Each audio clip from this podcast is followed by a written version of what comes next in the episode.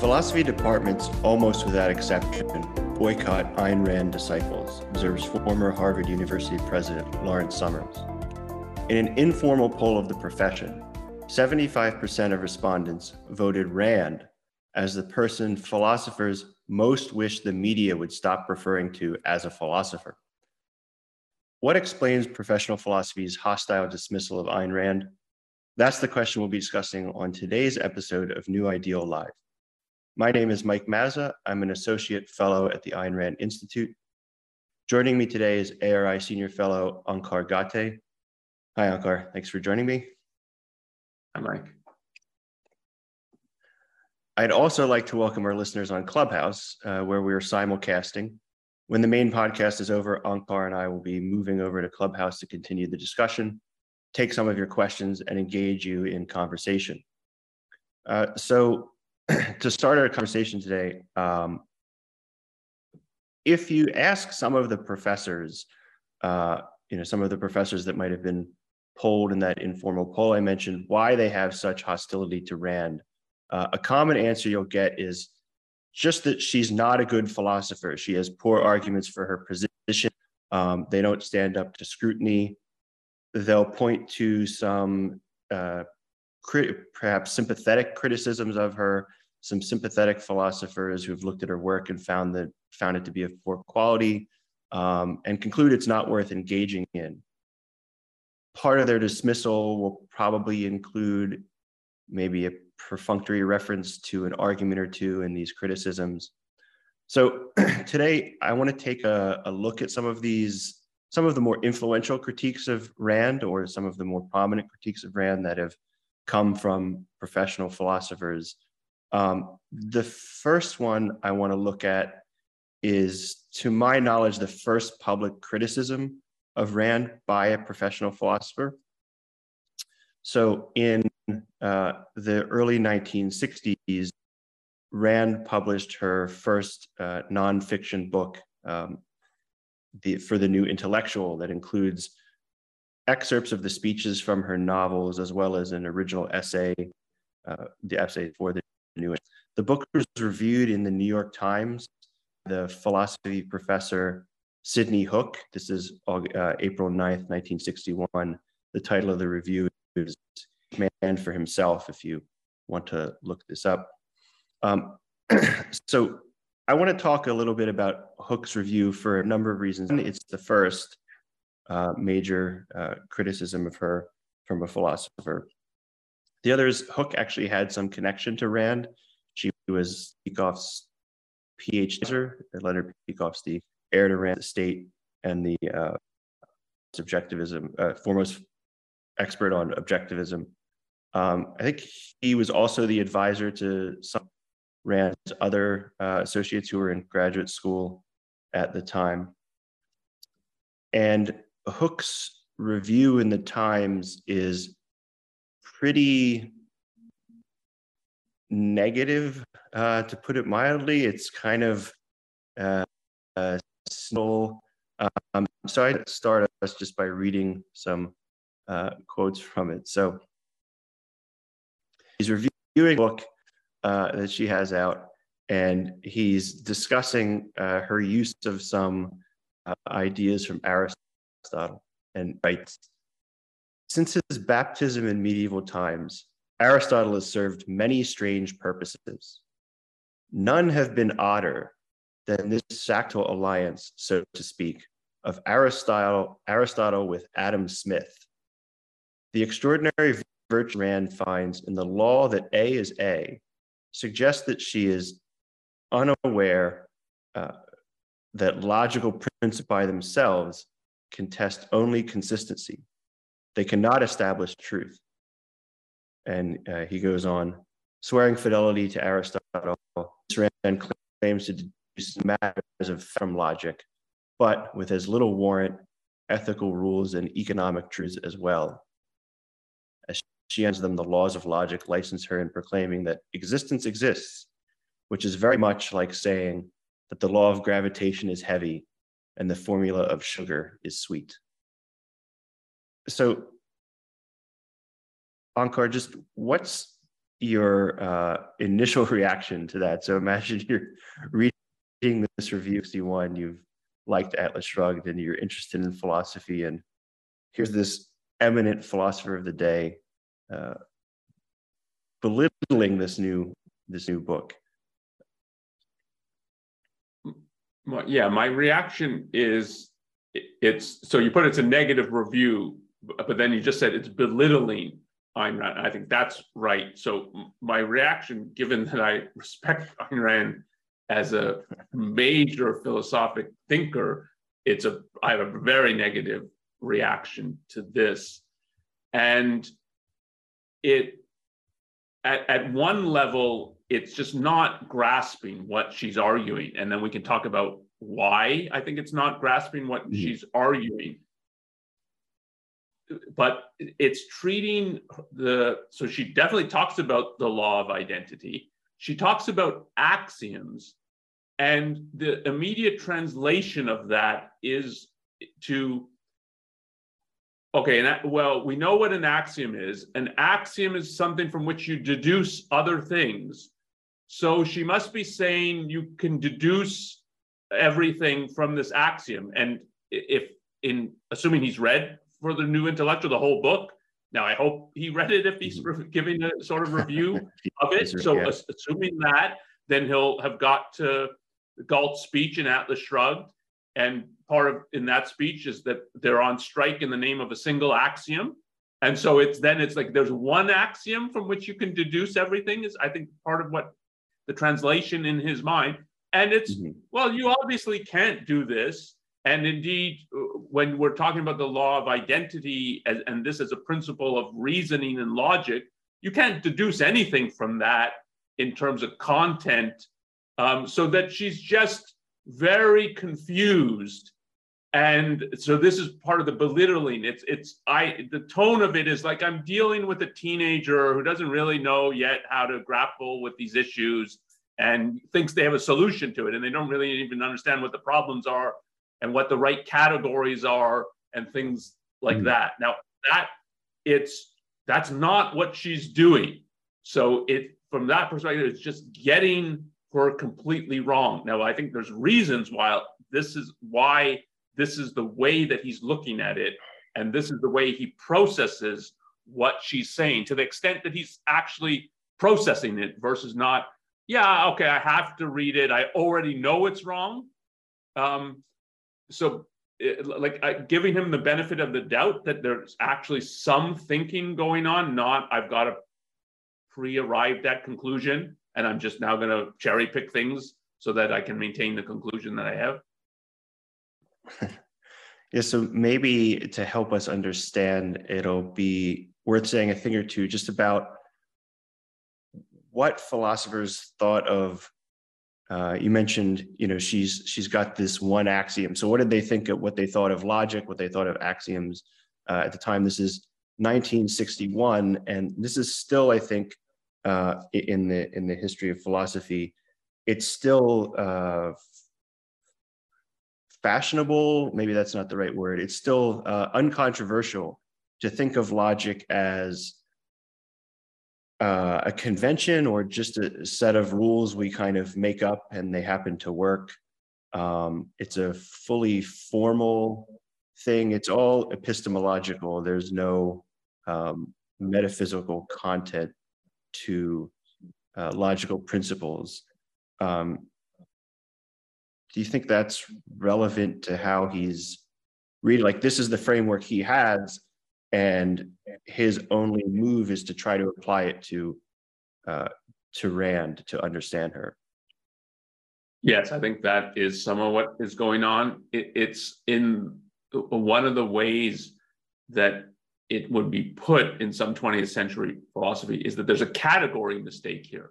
It's you're dealing with conventional rules at best they think of logic as it's epistemological, as you said, that it's rules of inference that help us go um, to infer truths from other truths. So, but it the these principles don't have any metaphysical grounding, and that mm-hmm. to think that is just to misunderstand the whole subject is their part of the point of view i think here so it's that she the fact that she thinks the law of identity that if a is a but that that's putting it in a very formula mathematical way that a thing is itself that it is what it is she takes that to be referring to something in reality. It's a basic fact about reality.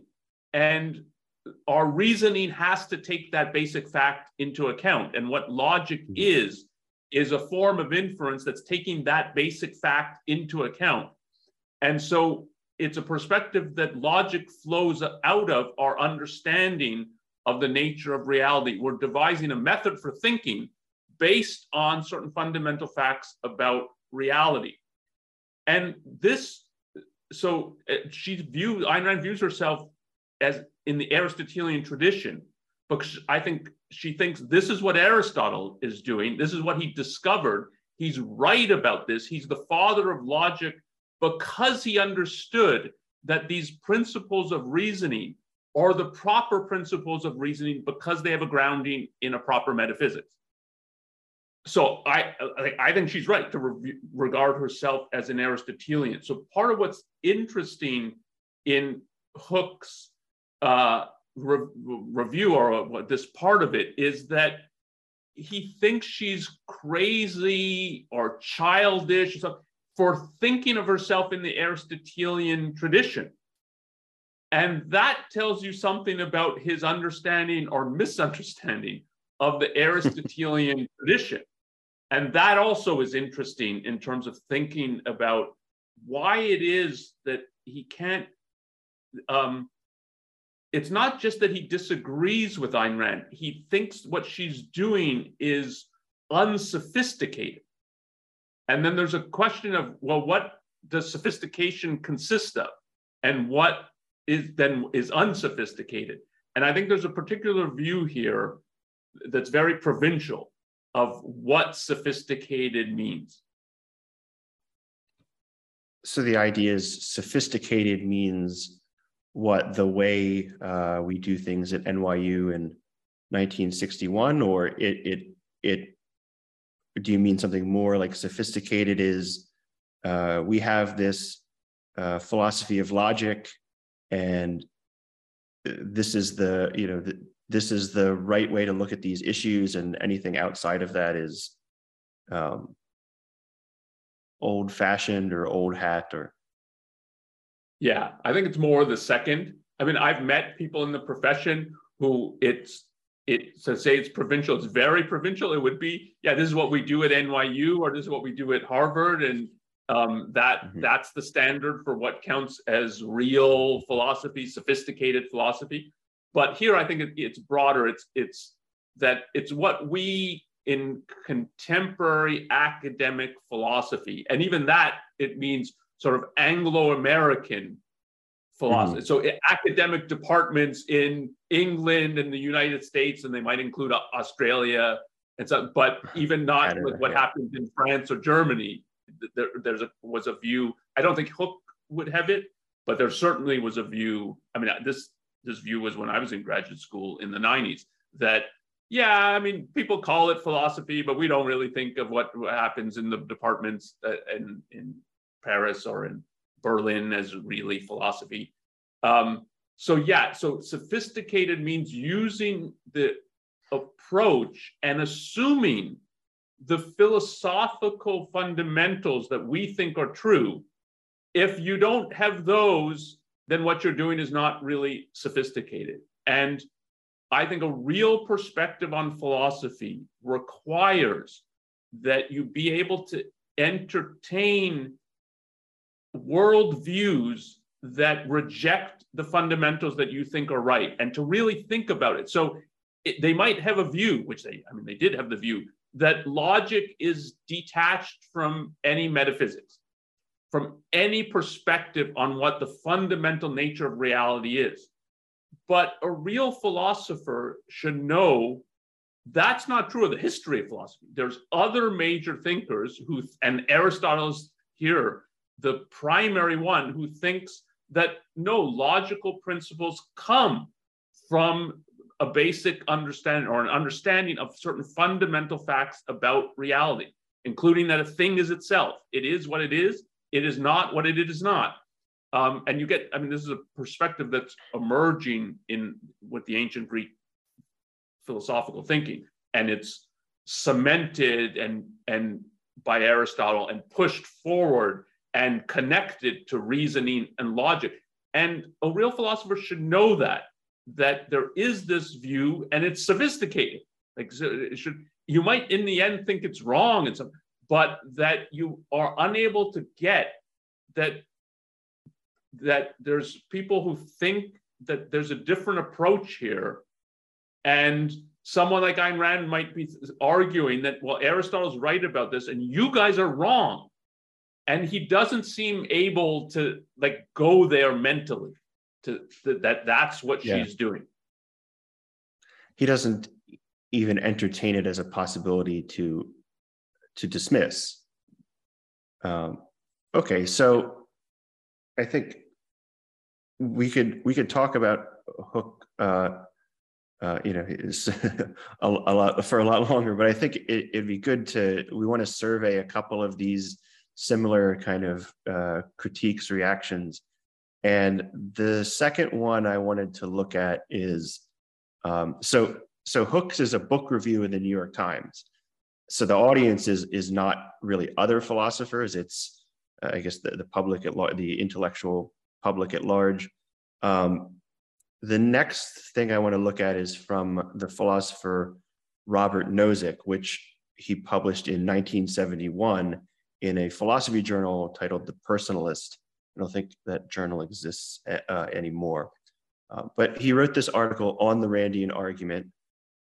It's a critique of mostly of the foundations of her ethics it's written for philosophers so it's not in a it's not in like a, a newspaper it's in a it's in a professional journal um, so for those of you who might not be familiar with nozick nozick is at the time I, I, well at the time and throughout his career he, he passed away in the uh, early uh, 2010s i think. Um, he was a professor at harvard uh, very influential for his book Anarchy, State, and Utopia, where he defends a kind of Lockean libertarian uh, individual rights conception of government.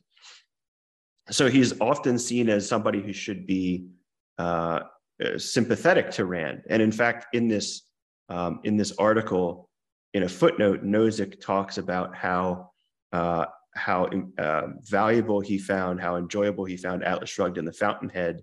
He he sees, I think he genuinely sees himself as a sympathizer. So it's not just that he's taken to be sympathetic. He he's he's found value in her books and he has um, similar political views. Um, a lot of times, this article is referred back to by um, by you know by contemporary critics as look even somebody like nozick who you'd think would be most likely to accept rand's arguments if they were any good he doesn't think they're any good um, and this is like proof that there's that there's uh, nothing to her so i want to talk about this article a little bit um, and the first thing i want to quote from nozick is how he describes his approach to Rand's argument. He says, quote, I would most like to set out Rand's argument as a deductive argument and then examine the premises. Unfortunately, it is not clear to me exactly what the argument is. So we shall have to do some speculating about how steps might be filled in and look at these ways. So my first reaction to this is well, the first problem is uh, Rand doesn't intend to have a deductive argument here. It's not a, it's neither by intention or in actual fact is is she offering a deductive argument. So there's already something askew about what he's doing. And then the second sentence where he says, um, it's not clear to him what the argument is. And then if you go into the substance of the paper, you might expect him to um, try to reconstruct the argument by quoting passages or something, and then um, parsing, you know, parsing paragraphs. And so, well, maybe the argument's this, but that doesn't work. He doesn't really do any of that. He doesn't do any kind of scholarly attempt to figure out what Rand's argument is. He instead, um, I guess you could say, reconstructs something in her style that he thinks could be her argument, uh, and then he then he knocks it down. Um, so, Onkar, do you are you on the same page as me so far? Uh, do you uh, agree with that as a initial response to what he's doing? Yes, and I would really highlight the that he wants to set it out as a deductive argument, and notice that that there's something similar in the hook of what we talked about. It was that to to read a little bit again. It was Miss Rand claims to deduce not only matters of fact from logic, and we were talking a bit about that. That's like metaphysics from epistemology. Like that's the most charitable. And it's just that's, and then he says, with as little warrant, she's trying to deduce ethical rules and economic truths as well. So he's got this picture, like she's got this one axiom for here it's that A is A, law of identity, and it's she's going to deduce metaphysics. And not only that, she's going to deduce a whole moral system and a whole politics from that. And Nozick too is looking at it as okay, well, let me put it in a deductive form.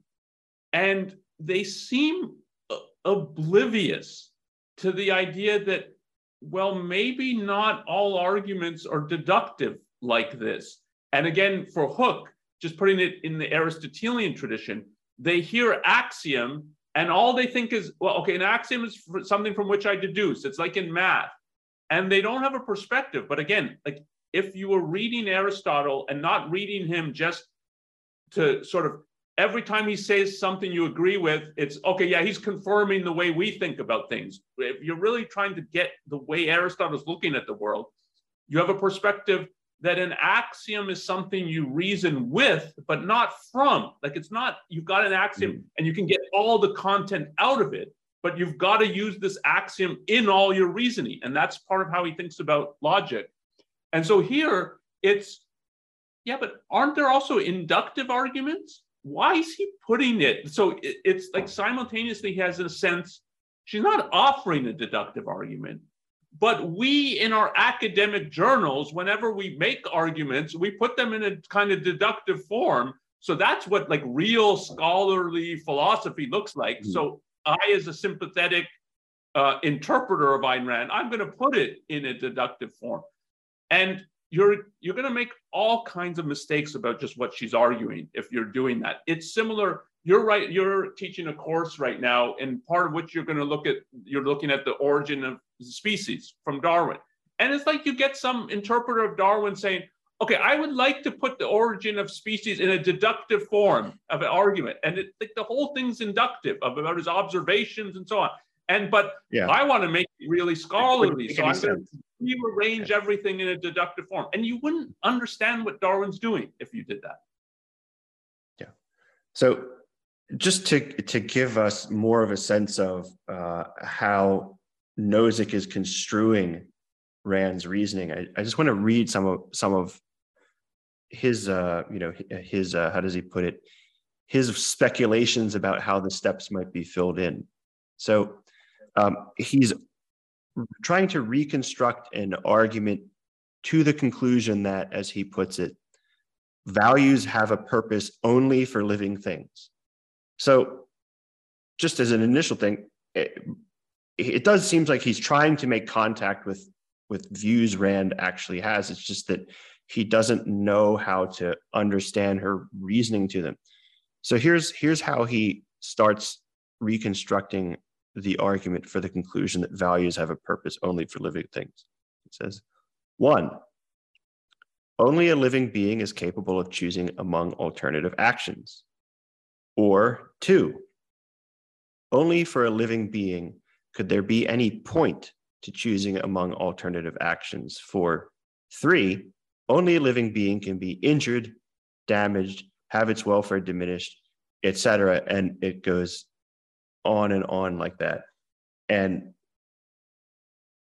I mean, if you're familiar with Rand's writing and the argument in the relevant uh, essay, um, uh, The Objectivist Ethics, already this just seems logically and stylistically like nothing like what you find in the in the essay um, that there's these laid out premises that we're going to deduce a conclusion from um, so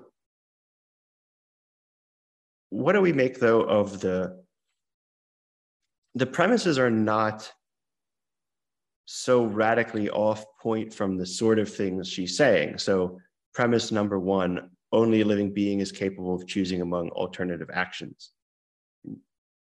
She does talk about living organisms facing a fundamental alternative of life or death. So there's some contact, but it's eh, contrived. Uh, maybe not, that's not the best word. It's um, superimposed on random points he's getting um, he realizes that they have some relation to each other, but he can't imagine what that relationship might be. And here, I think part of what's going on is this is the, the move from taking an induct, uh, inductive argument that is replete with observations and in, in effect is she's asking you like isn't this what you observe about the nature and functioning of living things? Taking that and sort of i think nozick often does this in his, his whole form of reasoning i think it's in anarchy state and utopia. You see this kind of thing in regard to rights. It's a similar thing here that it's putting it in deductive form. He's losing sight of what are the observations. So even if you could say in something like this is a premise of hers, it's coming from observations, and it should be just this first premise. there's enough in the objectivist ethics to get no, this can't be right as a way, even if uh, what I'm trying to do is restate the argument in a deductive form, it's not given in a deductive form, to restate it of you put it of what's in the objectivist ethics is that living organisms face an alternative. Here, his translation of that is choose among alternatives. But she talks about plants in the objectivist. Does she really think a plant is choosing? And it, it, like if he's thinking about what she's actually bringing up and the observable phenomena, he would have to think: Is she really saying that a plant a rosebush chooses to plunge its roots further in the to soil to get water? Or and so is face an alternative really that you can translate that into choose? Um, mm-hmm. i mean it doesn't even have a consciousness. And i think it's pretty clear in the objectivist ethics that she thinks of choice as pertaining to a consciousness so the idea mm-hmm. that it would pertain to a plant it just but this this is bringing in sort of the wealth of observations that she's referring to, the data that she's building the argument on. And when you translate it into a deductive form, often what you leave aside is the actual data and evidence that's what that is at the heart of the argument. And I think you can just see that in the way he's reformulating things. The more he was was focused on what are the observations she's saying she's made, you can make, um, that it would be okay this can't be a translation of the argument hmm. so after uh, there's one one more little passage from from Nozick that I think we wanted to to mention.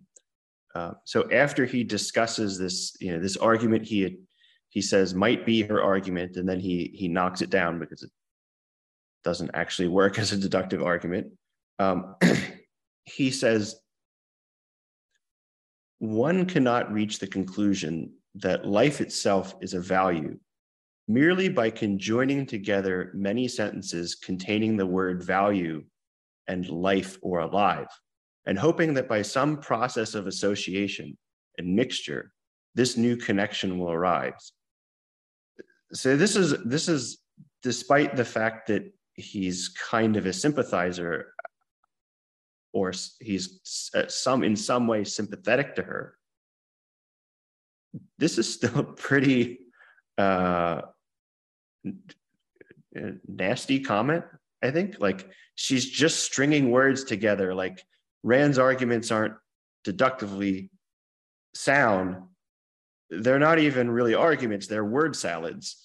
Um, so i have a hard time like reconciling this uh, this level of contempt for her reasoning with on the other hand what seems to be a genuine um, uh, sympathy he has for her i mentioned the footnote where he uh, praises atlas shrugged in the fountainhead and he also goes out of his way to say like I consider like my my professional view is that criticism is a form of praise, and um, he wants to distance himself from people who are uh, people who are like haters of hers. He's say, he's saying I'm just a critic. This is my criticism, but this passage stands out to me as indicating something else is going on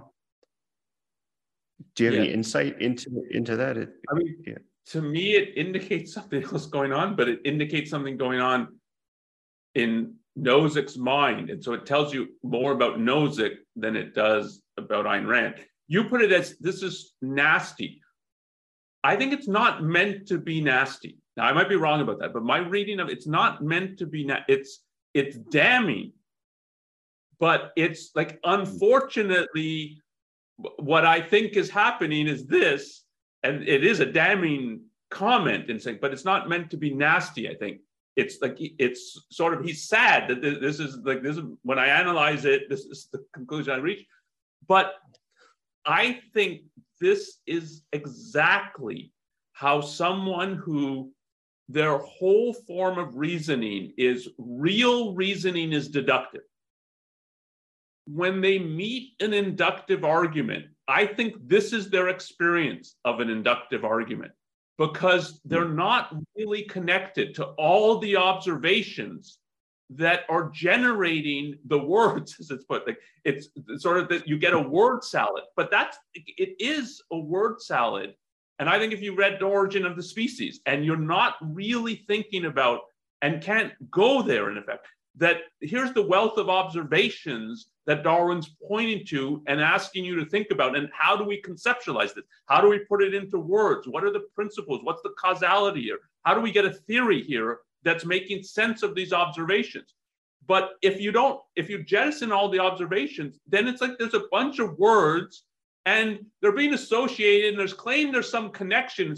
But where's the deduction that how did you get deduce this from that? And so that's all that's the only valid connection between the things not what's the causal connections that you're inducing between these things that whole reality is not there and so this that it's that he experiences her argument as it's merely conjoining together many sentences containing the word value and life and alive not she's pointing to plants and how do you think about it? it has the word alive in it and um, and hoping that by some process of association and mixture, this new connection will arise. That like that is how a person who the only valid form of argumentation is deductive experiences inductive arguments. So it tells you something, but it doesn't tell you about how she's reasoning. It tells you something about how he's processing an inductive argument, I think.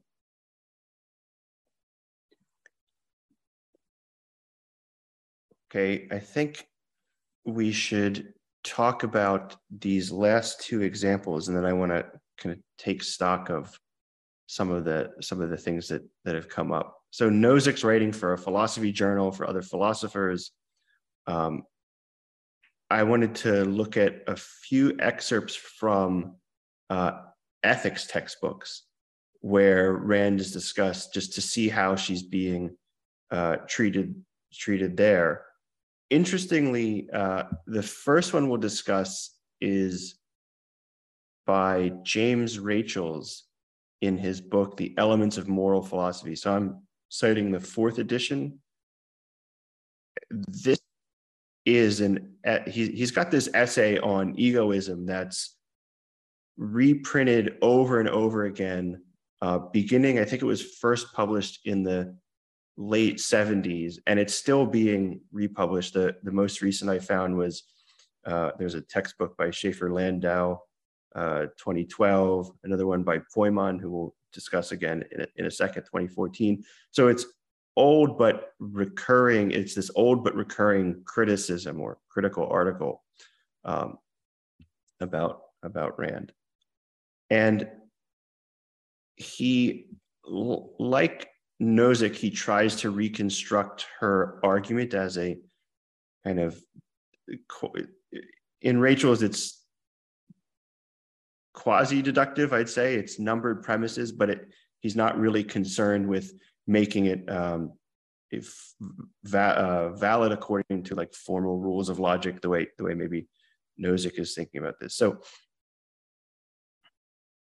Rachels um, reconstructs Rand's argument for ethical egoism as follows. He says, here's the reasoning.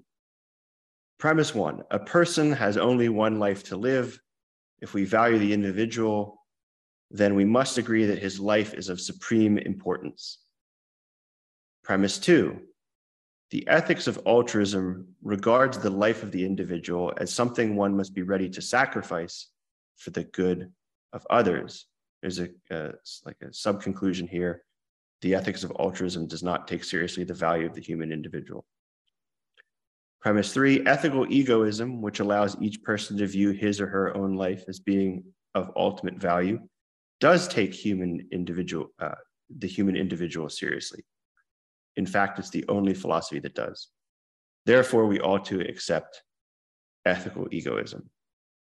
And Rachels' criticism of this is that Rand's, this alleged argument of Rand, uh, assumes there's only two options either accepting the ethics of altruism or uh, accepting the ethics of egoism. So I, I, think there's a number of things to say about this. So what one is, I, I think we have to be um, a little more forgiving of Rachels than maybe Nozick because Rachels is writing in a textbook. And what you're doing in a textbook is so one, it's for undergraduates, fre- freshmen. So it, it's not the place to get into all the technical details. Um, another is one of the things you might have as a goal is to just present um, an argument in the form that the students might be able to follow uh, for the conclusion. And then there's also the issue of, well, if some people read Rand this way, that in and of itself is, is worth discussing in a, in a kind of textbook context. That being said, I think the idea that Rand's primary argument for ethical egoism is a false dilemma mistake. That is, she's reasoning from two possible alternatives to one of them is completely alien to to her style of reasoning. I mean, it's again, it's trying to construe her in a kind of deductive sense. There's a false dilemma argument, or sorry, a, a exclusive when you have an argument with two options, either A or B, and you can eliminate one, you conclude the other. It's a very formulaic, deductive style of argument. And I think he's trying to put her in that kind of a box here. Yeah. And it's so presumably he's read. So even if it's trying to simplify, get the bare bones of the argument for a textbook for undergraduate, if you're writing a textbook, you as the author have to read more than what you're giving the students, have to have more of an understanding of it. You have to know in what ways you're simplifying and know, yeah, the, like if I was giving the full argument to an advanced undergraduate or graduate class, there's more to say and it there's elements that I've left out that if you're really capturing the full argument, you would have to bring in.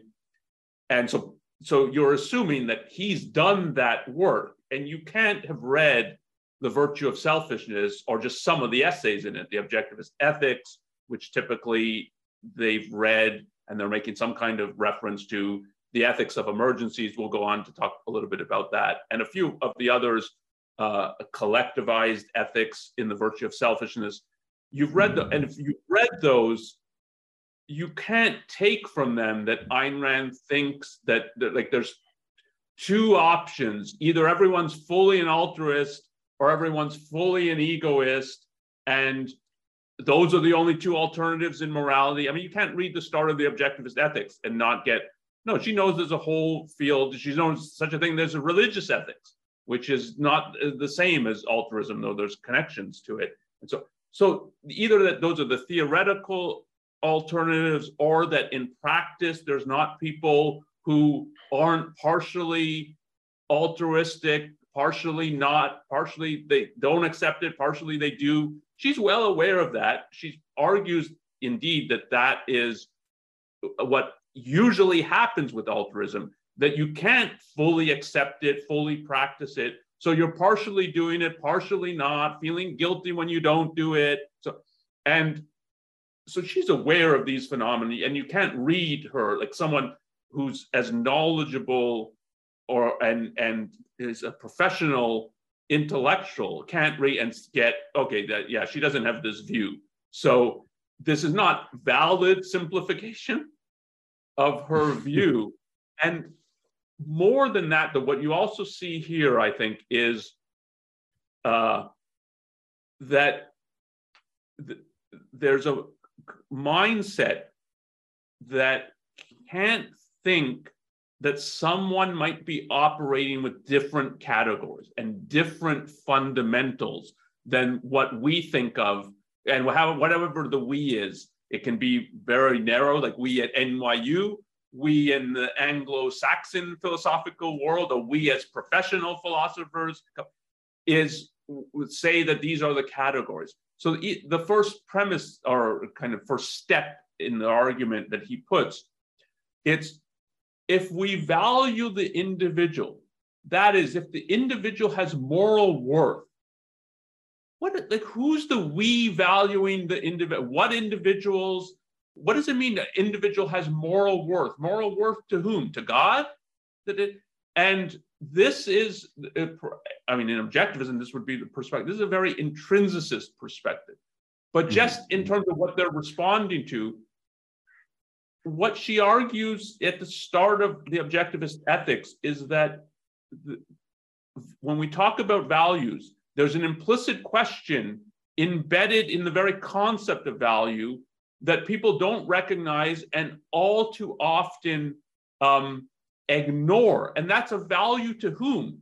And like she stresses this at the start that something's gone wrong in ethics because a value, when we talk about values, you have to ask the question of value to whom? And that question's so often not asked. And here he just break there's the value we value the individual if the individual has moral worth. Moral worth to whom? And a real philosopher should be able to get like she would challenge this way of putting things because you're not asking the question that she says you have to ask if you're think to, to think properly about morality.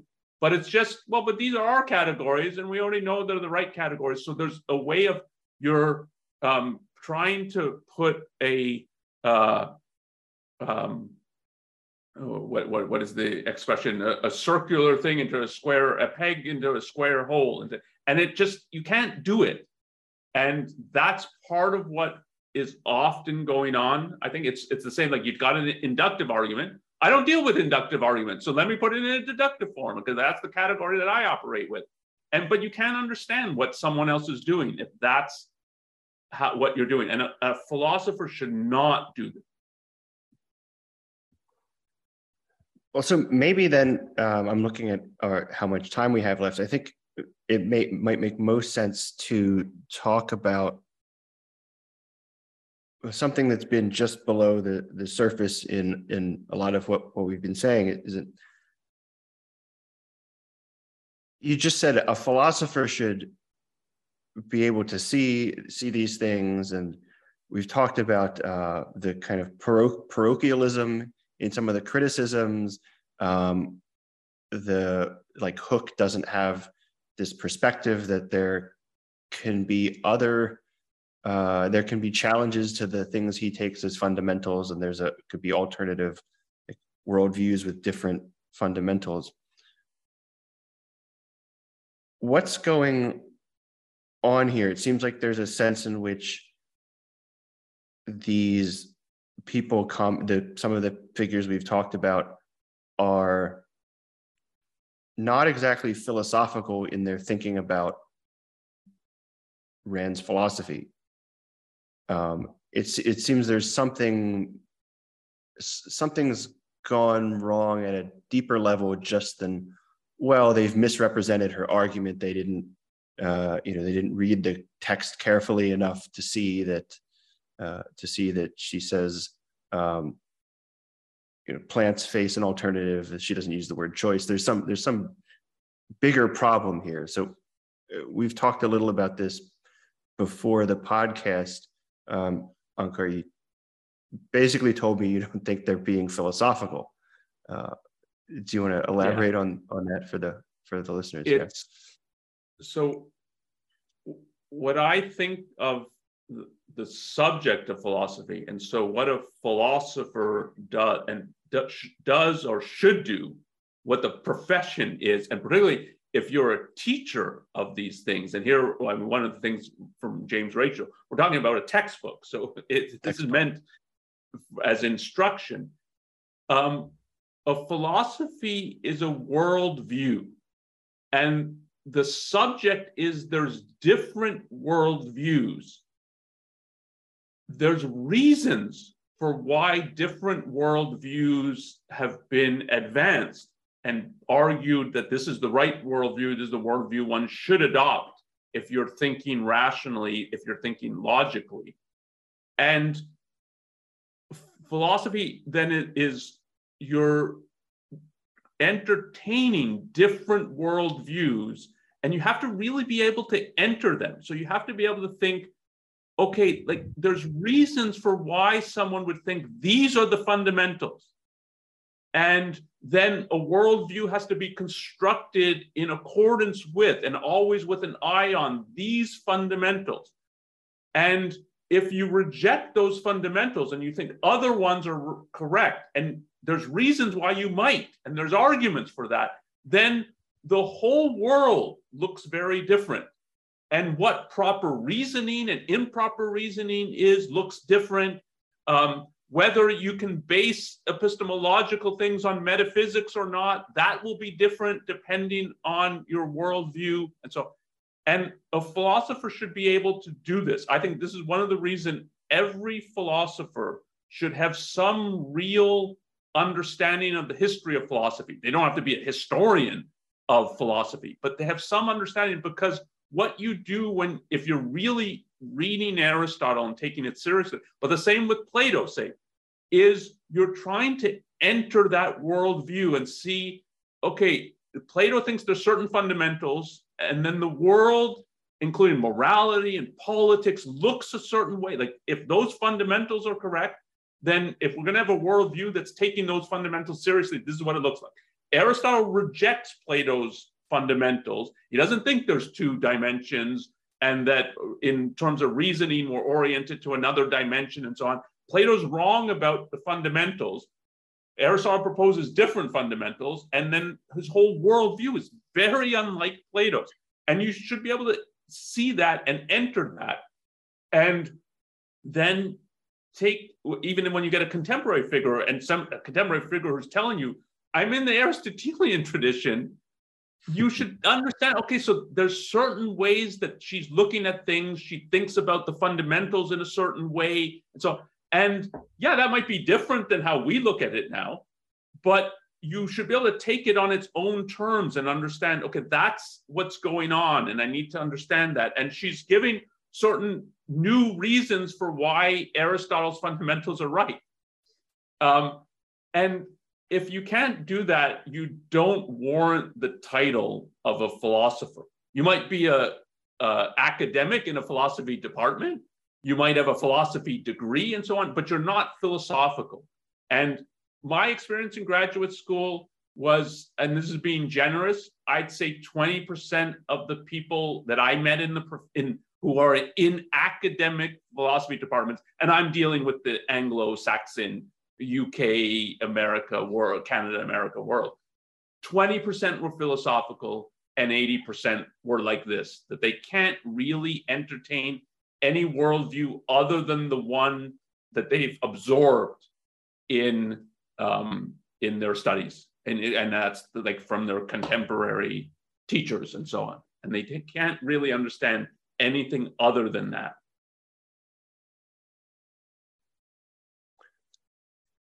Okay, so as a as a closeout, let's. I want to return to um, the dismissal of Rand by the profession. So, in a to give a modest defense of some of the people we've been discussing, they at least think she's worth addressing in some fashion or another in print. Um, this poll I cited at the beginning of the podcast, 75% of respondents um, think the media should stop referring to her as, her as a philosopher. that's a different group of people. They don't even want to um, want to address her or acknowledge her as somebody worth um, worth worth commentary. Um, when I was surveying some of the textbooks in uh, ethics and intro to philosophy, I found a lot that talk about Rand, but I found way more that maybe she gets a dismissive footnote at, at, at most. So I want to raise the question of what's driving this extreme level of dismissiveness towards her. Um, it, it can't just be that she has um, uh, an alien to them uh, worldview. I mean, there's there are uh, classes in history of philosophy, and um, there are uh, we mentioned the figures in the continental uh, departments. Those people still have jobs. They're not being boycotted by uh, by most philosophy departments. Um, so I, I have a few thoughts about what's driving the the kind of boycott Rand attitude as opposed to just the un, un uh, uncharitably criticize her uh, attitude. I I think it's basically uh, two and a half things. So one is it's the intersection of two and a half things. So one is she's a complete outsider. She's not a professor. She's not a PhD. She's not an academic. So if you compare her uh, to Note Robert Nozick, Robert Nozick was a uh, libertarian uh, political theorist. He had a job at Harvard. Um, so he wasn't uh, boycotted. But on the other hand, if you read his autobiography, he his, his some autobiographical interviews he's given, he talks about being a pariah in his department. Um, so it's the intersection of her i think her political views and her being an outsider. So occasionally you'll hear people say well it's it's not the, the philosophy departments aren't so broken that they'd include a good philosopher who has the you know the wrong political views. Look at nozick but nozick says he's a pariah in the profession. Um, so i think it's the intersection of those two things and the, the half is that she's an egoist um, she gives a moral defense of capitalism, and the moral part is is uh, egoism. I, I think that's less important than one might otherwise think. Um, Onkar, I know when I talked to you about this earlier, you wanted me to interpret my half in a certain in a certain light. Uh, do you want to? You could probably say yeah, it better. It, it, that one has to see it as really connected to the politics. So you said Nozick reported himself as being a pariah in the profession, and that's particularly when anarchy, state, and utopia is front and center. Like if you ask Robert Nozick, the first thing that will come to mind, I think in the 70s for people after Anarchy, State, and Utopia comes out, he's the author of Anarchy, State, and Utopia. And that's the his work in political philosopher, uh, political philosophy. After he does other work in other areas and comes up with other books that are dealing with some epistemological questions and so on. And there, I think it's people take it, yeah, like this is more like real philosophy that, that we can engage with and so on. So he's particularly a pariah, as you're saying, for his political position and, and arguments and views. And he says that. And my experience, again, of graduate school in the 90s is that's sort of how he was treated. And I took classes where, I mean, there's many classes that are structured like this. Like it's Rawls and Nozick, and these are two people at Harvard. And Rawls is a, a theory of justice. He's the egalitarian, and Nozick is in part. It's a critique of, like an explicit critique of parts of Rawls. And so we're going to deal with this and so on. But it's still everybody's sympathetic to Rawls and Nozick, yeah, he, he goes wrong. Let's look at how exactly he goes off the rails, sort of thing. So I believe him when yeah. he says he became a pariah for Anarchy State and Utopia. But for his other work, he's more respected, I think. And that hmm. includes in morality. So I think what you get with Ayn Rand, it's you get a politics that's even more on the pro-capitalism than Nozick, I think. And Ayn Rand's deliberately working to revive the term capitalism. It's not limited government. It's not a night watchman state. It's laissez faire capitalism. That's what she's in support of. So even in politics, I think she's more radical than Nozick is. But then what she says is, um, and you need to understand that it's a whole different moral approach that led to capitalism and that's necessary to defend it that you it's about the pursuit of happiness it's it's selfishness properly understood or egoism properly understood and Nozick, my view of Nozick is that morally he's more much more conventional he's much more in the hmm. mainstream of philosophy so he's less of a challenging radical figure in that regard. So the two and a half, it's it's true that they will talk about some other egoists and, and bring them out, and they might have Nietzsche or they might have Hobbes. And look, we do talk about this, and it's not like if someone talks about egoism, they're a pariah in our profession and so on. But the combination that she's pro capitalism and says it's part of the issue is that we're all wrong or looking at it from her as an outsider, you guys are all wrong about the nature of morality. That is a double kind of radical outside perspective that I think is threatening. And so there's a way in which she's, they rightly see that she's much more radical than Nozick is. And if you're going to make Nozick a pariah, what's going to happen to Ayn Rand? Yeah.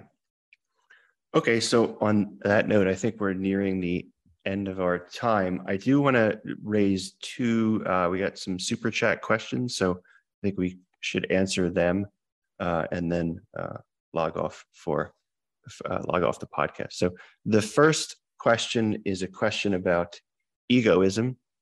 Uh, what do you think of terms like rational, parasitic, and predatory egoism to differentiate between different kinds of what one might call uh, egoism?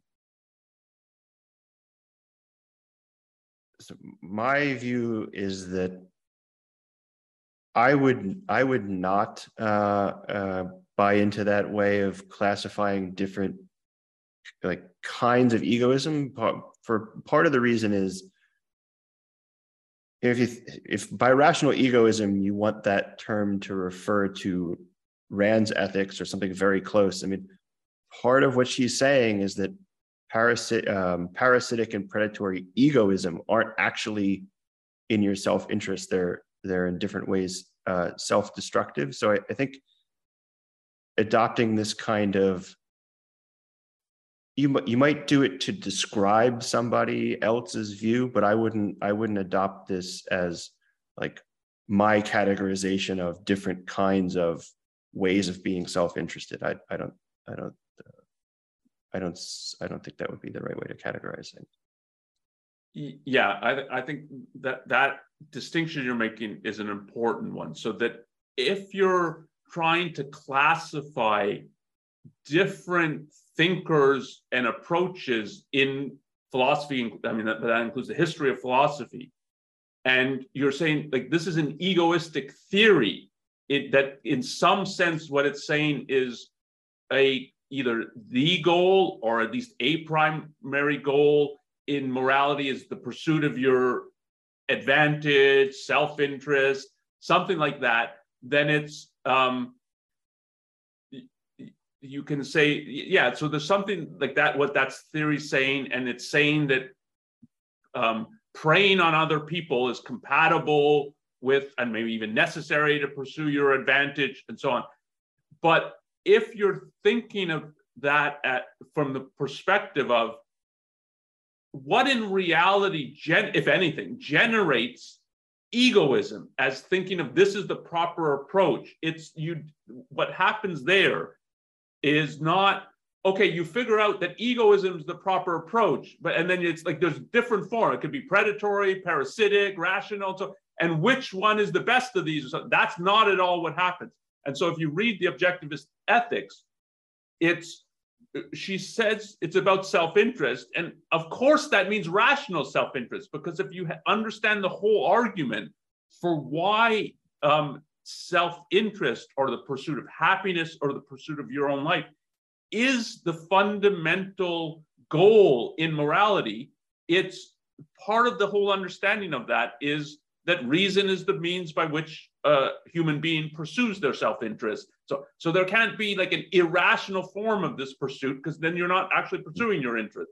So there's a difference between thinking of it in terms of looking at reality, what leads to the idea of egoism, versus classifying different theories, some of which are wrong and radically wrong. Okay, our other super chat uh, is actually a comment, not a question. Uh, someone who went to the same philosophy program that you do, Onkar, says uh, they agree with you. So. yeah, about, but, but so I went. I did my graduate studies at University of Calgary. I did my undergraduate studies at University of Toronto, which is a much bigger department. And then, as mm-hmm. any um, person in philosophy, it's you don't only deal with people from your department that you're in. You're reading stuff by contemporary people, and so and so when I say that my classification that about like, and I think it's a generous putting the percentages like this, like 20% of the people are philosophical and 80% aren't. It's not just a comment about the University of Calgary or something like that. That's my impression of the profession at the time. Profession, um, yeah. yeah. So it's broader. Yeah, I, I, don't know. I don't know.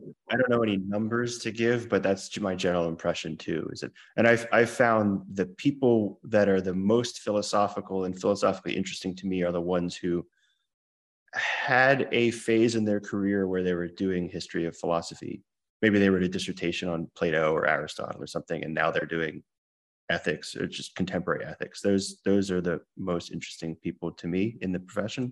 I don't think that's an accident. Um, yes. Okay, so I, I think we're at our time for the day, and we'll get uh, in a few moments transition over to Clubhouse to continue our conversation. We've been simulcasting uh, this podcast also in our Ayn Rand Club on Clubhouse. So join us to ask any additional questions you might have, uh, or just to talk with us about about the topic of the day. Um, there's a few leftover questions we didn't get to answer. We'll try to take them up in uh, in the Clubhouse session. So if you were hoping to get your question answered and you didn't, um, just join us there, and we'll get on that. And we have a few resources to recommend relevant to today's discussion. So uh, the introduction to A Companion to Ayn Rand by Gregory Salmieri has some interesting things to say about what it looks like or would look like to take Rand seriously as a critic and also as a sympathizer. I think that's, uh, if you haven't read that, worth reading. It's available free at the link bit.ly companion to Rand. The introduction is available online. the rest of the book isn't uh, isn't free, just the introduction. And we also recommend some essays from the book Foundations of a Free Society, edited by Greg Salmieri and uh, Robert Mayhew. The first is the essay Ayn Rand's Theory of Rights by Fred Miller and Adam Mossoff, who discuss uh, some of the arguments Nozick uh, offers in the uh, essay we discussed today. Onkar has a chapter in the same book, Rand contra Nozick on individual rights and the emergence and justification of government. That's uh, not directly on what we are talking about today, but is definitely relevant if you're interested in uh, in Nozick and, and Rand. If you, oh, sorry, one more. Um, additionally, the uh, Harry Binswanger, a philosopher, associate of Ayn Rand's and ARI board member, wrote a letter to Robert Nozick responding to his essay on the Randian argument, and they had a brief telephone uh, conversation. Uh, you can read about uh, about the uh, essay. You can read about that at bit.ly dash letter to Nozick and uh, the whole letter is there as well as Harry's recounting of the of the conversation they had. Next time on New Ideal Live, we will have a discussion of Alex Epstein's new book, his powerful argument for more fossil fuel energy. You can join us to uh, hear that discussion next Wednesday, June 1st at 10, uh, 11 a.m. Pacific, 2 p.m. Eastern. If you enjoyed the podcast, please subscribe to our channel on YouTube and click the bell to get notifications for when we go live or post new recordings. If you're watching the recording, please like, comment on, or share the link to help attract new viewers to the channel. Please consider doing the same if you're watching on Facebook. If you have questions or comments about today's episode or have suggestions for future episodes, please email us at newideal at aynrand.org we read all of your emails. We reply to many of them. We even uh, do take suggestions for episodes. So if you have a suggestion, please send it to us. Thanks again, Onkar, for joining me. We'll see you all next week. And Onkar and I will talk to you soon on Clubhouse. Thanks. Thanks. You've been listening to New Ideal, a podcast from the Ayn Rand Institute. If you like what you hear, leave us a review, share with a friend, and subscribe to our other podcasts. This podcast was made possible by donors to the Ayn Rand Institute. Help support this podcast by becoming an ARI member. Go to aynrand.org forward slash membership.